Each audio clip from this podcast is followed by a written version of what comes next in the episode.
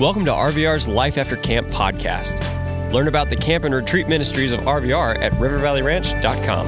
Enjoy.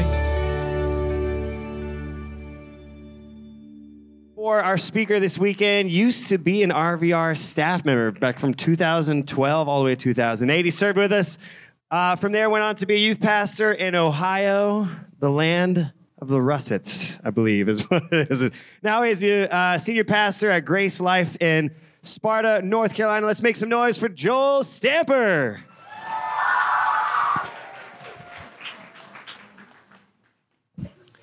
What's up, Winter Meltdown? All right, here's the deal. I used to come to these things when I was a youth, and so I know where we're at right now. You guys are feeling things out. You're in a new environment. In fact, how many of you have been to Winter Meltdown before? Okay, maybe like a third to a half. Awesome. But here's the deal every time you come into one of these environments, there's this uh, period of time where you're kind of weird. You know, you're scoping each other out, right? There's this competition around every corner here. You guys are scoping out the competition. You're trying to figure out, you know, who's doing this, who's doing that. And uh, here's the thing you guys don't need to be afraid to cut loose, okay? Because we're here to have a good time. Let me challenge you guys at some point during our worship time this weekend, spend a little time up front here. Because, like Aaron just said, you guys sound amazing up here. And it's incredible to just come up and hear, you know, close to 300 voices worshiping our Creator. Um, and so don't just stay right there in your seats. We're here to have a good time this weekend. We're here to worship. Um, and so I hope you guys don't hold back in doing that. Now, before I go any further, let me go ahead and address the elephant in the room, okay? I know what you're thinking. If there was a big cast iron pan up here on the stage and it was full of cornbread, and that cornbread could talk, you're thinking, he is what that cornbread would sound like if it could talk. Okay? That's fine. I understand. I hate hearing myself talk because I'm like, man, I sound like a thing of cornbread. I'm from the South, okay? From the South, North Carolina. I've lived there almost my entire life. Uh, I was born in Maryland, though. Cumberland, like two hours west of, I don't know which direction that is, but like two hours west of here, Cumberland. I was born there, uh, but I've lived in North Carolina the majority of my life. And if you think that my accent is bad, you should hear my kids. All right, my son Micaiah is three years old, and it's you can't. You're like, what? Even I have a hard time understanding them. But here's the thing: I want to introduce you guys to my family. They're not here, but I have a picture of them and something else that I want to share with you guys. Okay, these are my four kids. All right, the one there in the striped shirt, that's Elijah. That's my oldest son. He's 10 years old. Um, he's an aspiring farmer. That's Judah there holding up the butt end of that Christmas tree. He is uh, an aspiring musician and just an overall, he's, he's a stink pot. Let me just say that, all right? He's my problem child. Uh, Micaiah there in the car, he's probably saying something, you know, about cornbread and pinto beans, and you wouldn't understand it if you could hear him anyway. And then my little princess right there, uh, that's Hazel, also known as Hazilla, depending on whether or not she has had her nap. Um, I love those little guys. And if you're wondering about the Christmas tree thing, here's something I didn't tell Aaron when he introduced me. I'm a Christmas tree farmer. All right? So I pastor a church, yes, but I also farm Christmas trees. And so this picture was taken uh, in my backyard. You can see some small Christmas trees there in the background. And uh, I love where I'm at. I love North Carolina, but also am thrilled to be up here with you guys. All right, next picture, I want to introduce you guys to my wife. This is Mandy. Let's go ahead and address the other thing that you guys are thinking. Um, my hat, right? Because that's what you're like, what's up with that hat? It has nothing to do with the fact that she's beautiful and I am portly, and what's up with that shirt? Two things that you will learn about me if you're around me for a very long time at all. I don't like to be hot, and I don't like to be sunburned. All right. And so that is the smallest of my hats. I have greater ones. I have hats that come out to my shoulders. And I was at a golf tournament here, Quail Hollow, PGA Championship. You guys are pretty young. Do any of you like to watch golf? Excellent. Okay. Two of you like to watch golf. Um, but that's my wife, Mandy. We have been married uh, in May. It will be 15 years. And just let this, guys, be an encouragement to you. It's what's on the inside that counts. Ladies, hey, it's what's on the inside that counts, all right? He may be short and portly. Give him a chance. He might surprise you. Um, man, I love my family. But I'm excited to be here with you guys. Here's the thing we're going to look a little bit this evening at uh, the story of creation. We're going to be looking in the book of Genesis. But something I want to do tonight and something that I want to do tomorrow morning, tomorrow night, Sunday morning, anytime we're going to be opening up scripture and we're going to be looking at the Word of God, there's a principle that is indispensable. What does indispensable mean? Somebody tell me. Did any of y'all go to school today? Is today Friday? All right. Indispensable. What give me a definition of indispensable? Very important. Almost like something you can't do without all right? Every time we come to the study of God's Word, there's a principle of Bible study that is indispensable. And here's that principle it is total reliance upon the Holy Spirit to teach us, all right? I can stand up here and I can share with you guys the most clever illustrations, the most fitting life application that I can come up with in my flesh. But if the Spirit of God does not teach you and um, and, and draw you and reveal himself to you, then you're not going to get it. All right? And so before we go any further, before we actually look at the scripture, I want us to just bow before the Lord and, and pray and, uh, and ask him to reveal himself to us tonight. So let's do that. Father, we thank you again for the opportunity to be here this evening. God, I thank you for the youth leaders who have given of their time uh, some of them giving of their talent, some of them giving of their treasure to be here with these kids this weekend. Father, we thank you for the staffers and the, the people who have put all this time and energy and effort into just creating so much uh, fun and a, a wonderful environment for us to be a part of this weekend. But Lord, more than any of these other things, it's our desire to meet with you this weekend. And it is our desire that you would, as only you can do, uh, reveal yourself to us through your word. Father, give us a fresh glimpse of Jesus this evening and this weekend. We pray in Christ's name. Amen. All right. I know we just prayed, you had your eyes closed. I want you to close your eyes again. All right. Can we use our imaginations for a second? Do you guys still do that? Okay. All right. Hey, that's that's great. I love it. Let's use our imaginations for a second. Close your eyes. All right, it's going to be kind of a word association thing. When I say a word, I want you to get a mental picture in your mind and, and, and put it on the sticky side once you get it there because it's something you're going to discuss later in your small groups. But when I say this word, I want to know, I don't want to know, but I want you to know what comes to your mind? Freedom. What picture comes to your mind when I say the word freedom? All right, open your eyes. Some of you are like America. You know, you've got the flag and it's waving, and there's an eagle about ready to attack. You know, some of you, that's your picture of freedom. Can I share with you my picture of freedom? My picture of freedom is really, you could go outside and you could look up and you could get my picture of freedom. My picture of freedom is wide open spaces, wide open skies, clear skies, um, dazzling stars, planets, Milky Way galaxy, uh, just land and space that's not hindered by anything, not, not clouded by anything. That's what I think of when I think of freedom.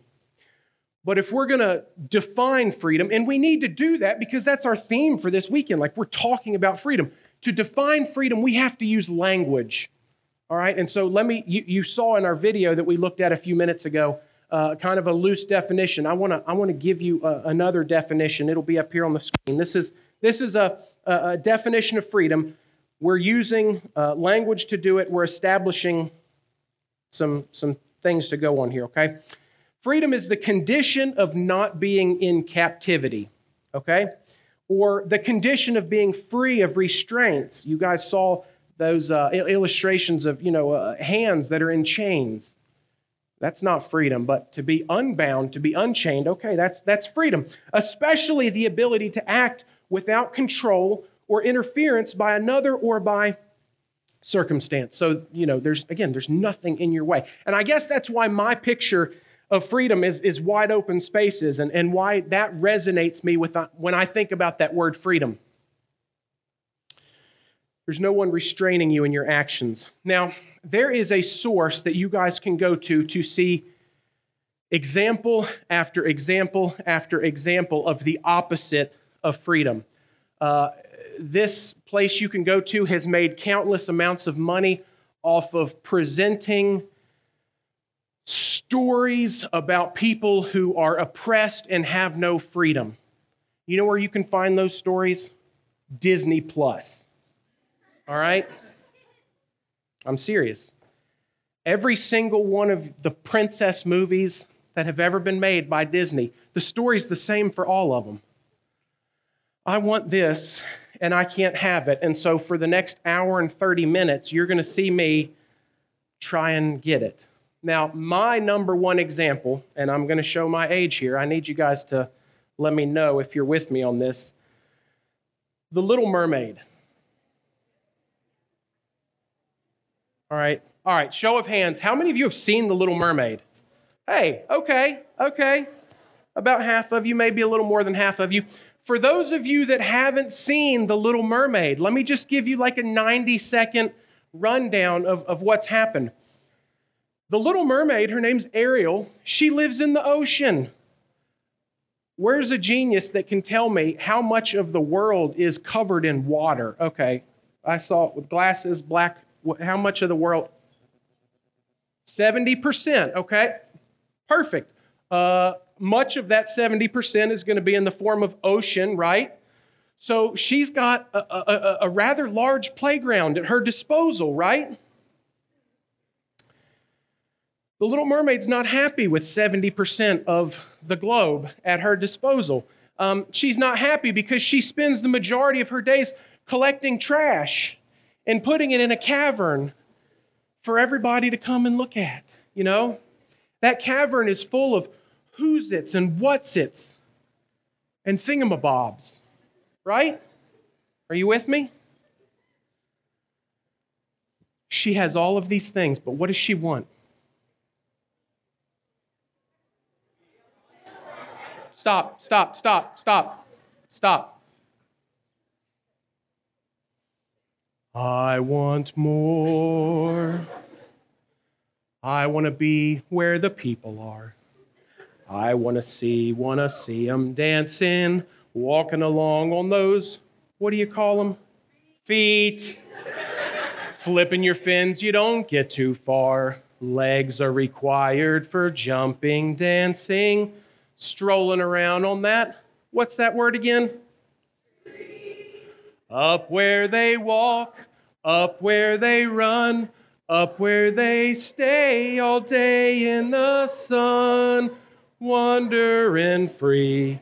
Wish I could be part of that world. Wait, I'm not done. I'm not done.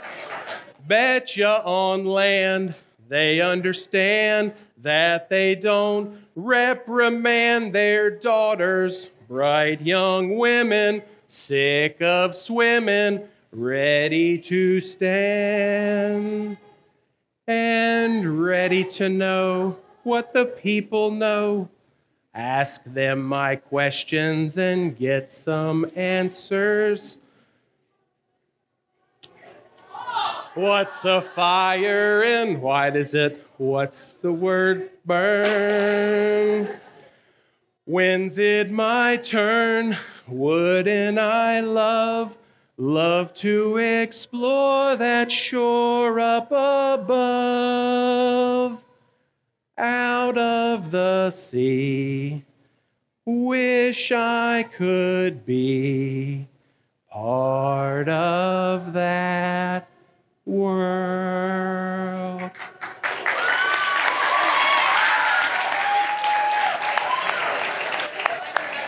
Let me just go ahead and tell you, I had doubters when I told them I was going to do that. You guys sound really good. Some of you, A plus. All right, the rest of you, hey, guess what? You know the story of the Little Mermaid now. What is she? I'm telling you, you don't have to watch the movie because you know the premise. She has 70% of the ocean, of the water, of the world at her disposal. But what does she want? She wants the one thing that she can't have. She wants to live out of the water where the people are and get sunburned and all these other things. Every Disney movie is the same. They all want something that they can't have. But here's the thing you know why that story resonates with us? Because it's at the heart of all of us. Uh, we all have this tendency to desire something that we can't have. Freedom says that nobody is going to keep us from doing what we want to do. And yet, what do our hearts desire? They desire the things that we can't have, or, or they desire the things that we're told not to have. Now, when you put that dictionary definition of freedom along with that mental picture, you have a very dim illustration of what our design as human beings was in the beginning. All right, and I say it's a dim illustration because you know even though we have a sense of freedom there's there's still boundaries in place and and there's a lot that's changed since the garden our design originally was to freely relate to God. You look at the account of Adam and Eve, and they walked with God in the garden. They had this tremendous relationship with Him and this unbroken fellowship. He commissioned them to take care of everything that He had created. You guys can go through Google Images Look at the most beautiful scenery that you can find. It's going to pale in comparison to what the garden was like. Let me read for you out of Genesis chapter 2.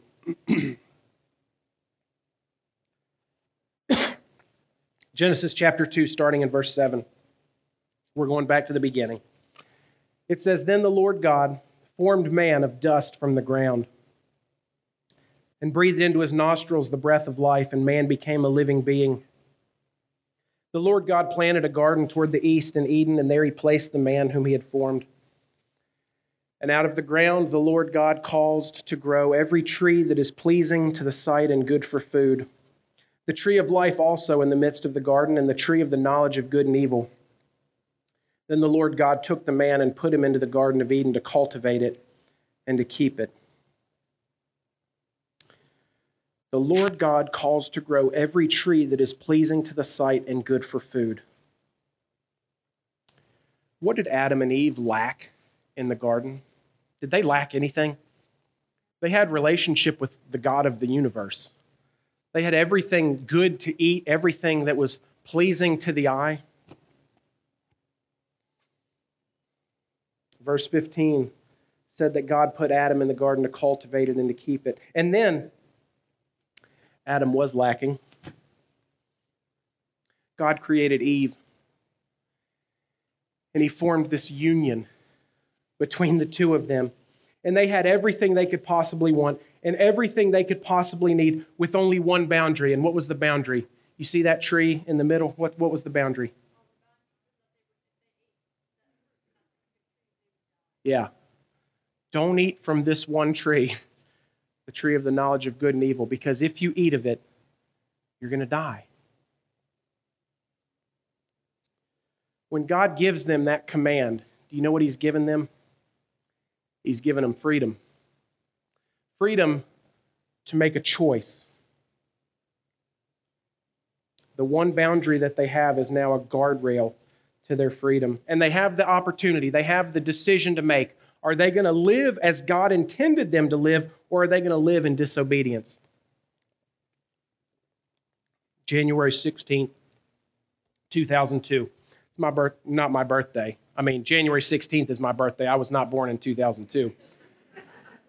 I turned 39 like a couple weeks ago on January the 16th. But January 16th, 2002 was a significant day for me because it was the day that I turned 18. All right?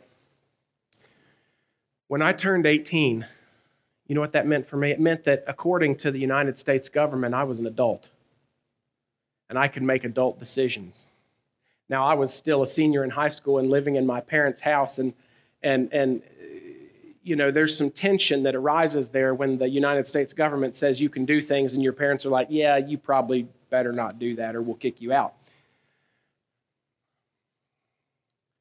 Do any of you have friends that are just like, no, I don't want you to look around in here, but you got friends and they're just,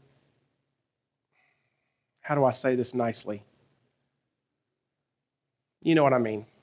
They're just that friend. I had some of that, those friends when I was in high school. And I remember the day that I turned 18, they were so excited for me. They're like, you know what you have to do today? You need to go buy some tobacco because you're 18 and the United States government says you can do it. Guys, freedom. I'm like, you know what? You're right. Now, in hindsight, I'm, I would have been like, you're an idiot. But they were right. I got out of school that day, got up with my buddies. I'm like, let's go to the gas station. I'm going to buy a can of snuff. Now, snuff is what we call it in the South. I don't, y'all might call it chew or dip. It comes in a little round can. You know what I'm talking about? Okay. Real finely. It smells awful. They say it's like wintergreen, but it's really like, never mind. It's nasty. Let me just say it's nasty. But anyway, my friends are like, all right, you go in there, you show them your ID, you're 18, you're an adult now, get yourself some tobacco. I did. Man, went in there, spent $3.47, bought me a can of snuff, went back to a friend's house. We're going to play some video games. And like this whole thing was this big ordeal. They're like, all right, get you a big old pinch. Now in the South, they're get you a big old pinch of snuff, you know? And I have my butt packed full of snuff like that. And let me tell you guys something. Freedom felt good for about seven minutes. We're sitting there playing video games, and I've got my lip packed full of snuff. And after about seven minutes, my head started to spin. And I started to get a little woozy. About the nine minute mark, I'm like, somebody needs to take this controller because I can't even see straight. At minute 10, I'm outside, doubled over the railing of the deck, puking out things that I ate as a three year old. it was awful. It was awful. I went home that night and my mom had fixed, you know, my favorite meal for my birthday, and then she was confused as to why I didn't eat it. She made me a cake. I'm like, I'll eat it tomorrow. I was so sick. I wasted $3.47 that day, but I learned a really valuable lesson. Just because I have the freedom to do something doesn't mean that I should do it. And not only that, but sometimes exercising my freedom comes with consequences. This is what Adam and Eve were going to learn when they went and, and made a choice, all right? Sometimes our freedom to do and to say and to choose imprisons us because we're doing these things based on the flesh and on the desires of the flesh, not based on what the Word of God tells us to do or to not do. Let's go now to Genesis chapter 3. Genesis chapter 3. Up until this point, Adam and Eve, they're in the garden. They're doing what God had commanded them to do. They're basically living the dream. Okay? Genesis 3, starting in verse 1, says, Now the serpent was more crafty than any beast of the field which the Lord God had made.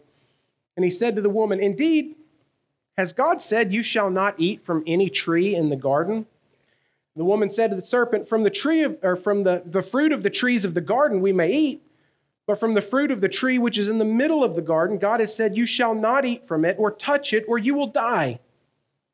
And the serpent said to the woman, You surely will not die. For God knows that in the day that you eat from it, your eyes will be opened and you'll be like God, knowing good and evil. And when the woman saw that the tree was good for food, and that it was a delight to the eyes, and that the tree was desirable to make one wise, she took from its fruit and ate, and she also gave it to her husband with her, and he ate. And the eyes of both of them were opened, and they knew that they were naked. Do I not have any middle school boys in here? Like, that's your opportunity to to giggle. All right, I said the word naked. They realized that they were naked and they sewed fig leaves together and made themselves loin coverings. What do we see there? We see that the whole tactic of the serpent here was to, to question God's motives and to make Eve think that he was withholding something good from her. And when we see something that we want, uh, something that we can't have, watch out. Why? Because we want it. I want more.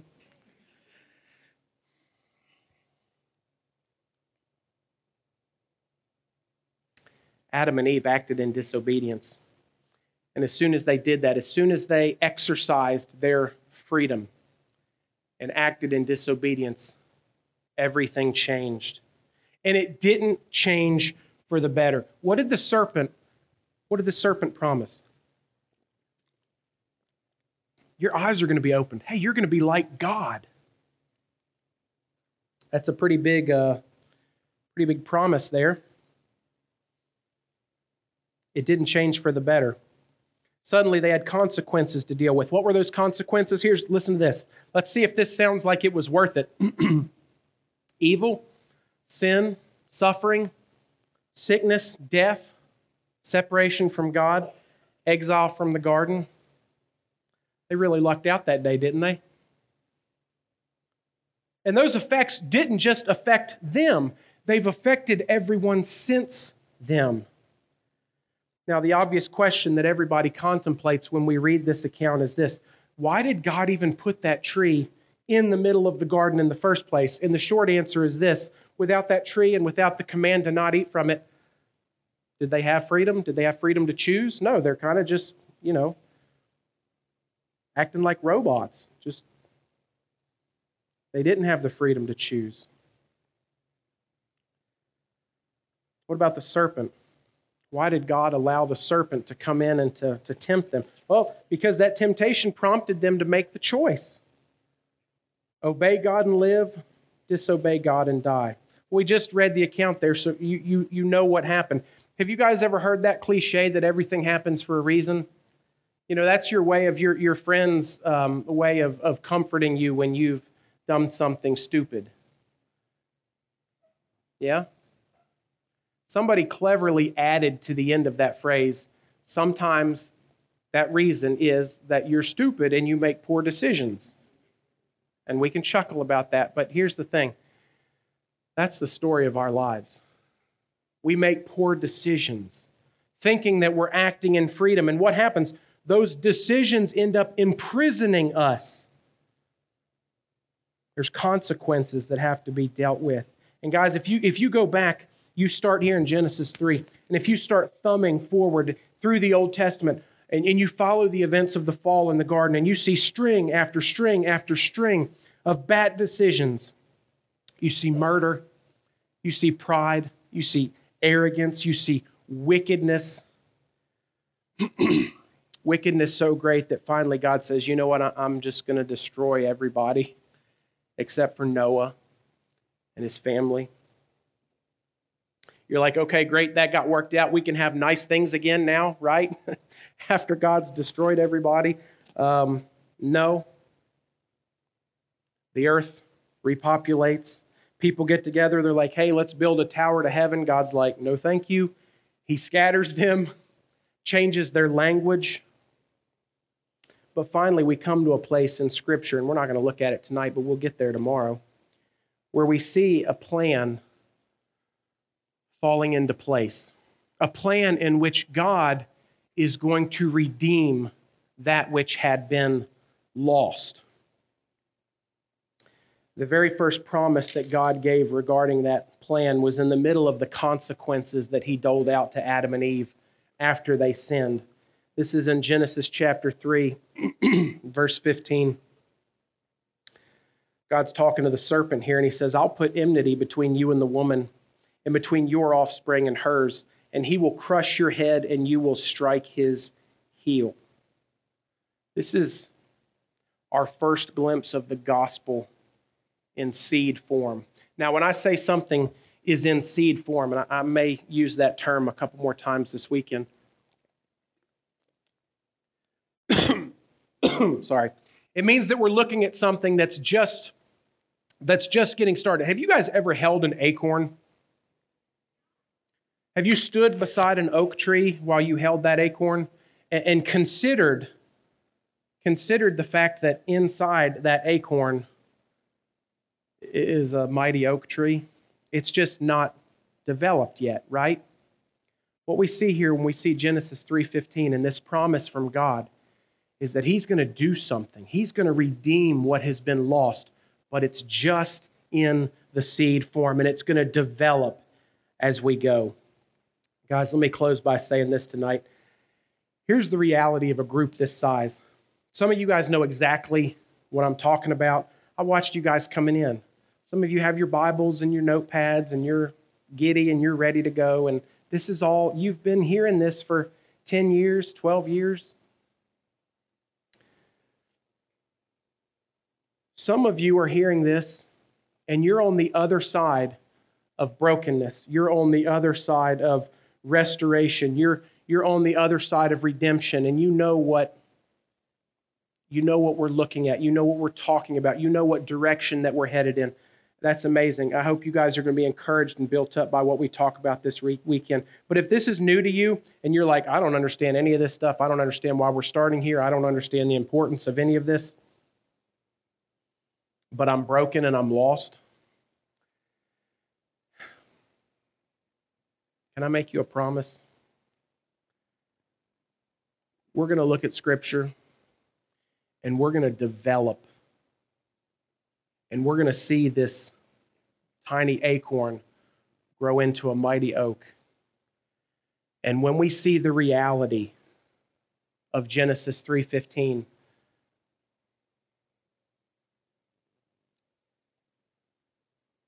it's going to offer you hope. It, it's gonna it's gonna help you to to see. It's gonna open your eyes to redemption and to restoration. It's going to open your eyes to true freedom. But it's a journey, it's a process. And as we're on this journey, I just want to encourage you guys in your small groups ask questions, be open search the scriptures, and as we prayed for as we began this evening, ask God to reveal himself to you because he delights in doing that. He delights in doing that. Let's bow. Father, thank you again for this evening. Thank you for our time together, for our time of worship, for our time of study. God, I pray this evening that you would watch over us, take care of us, keep us safe as we kind of wrap things up. God, give us a good night of rest and bring us back here tomorrow, eager to learn and to grow. Lord, we thank you for loving us, and we ask these things in Jesus' name. Amen. We hope you enjoyed listening to this Life After Camp episode. Discover all of the year round adventures at RVR and find out how you can support our ministry at rivervalleyranch.com. Thanks.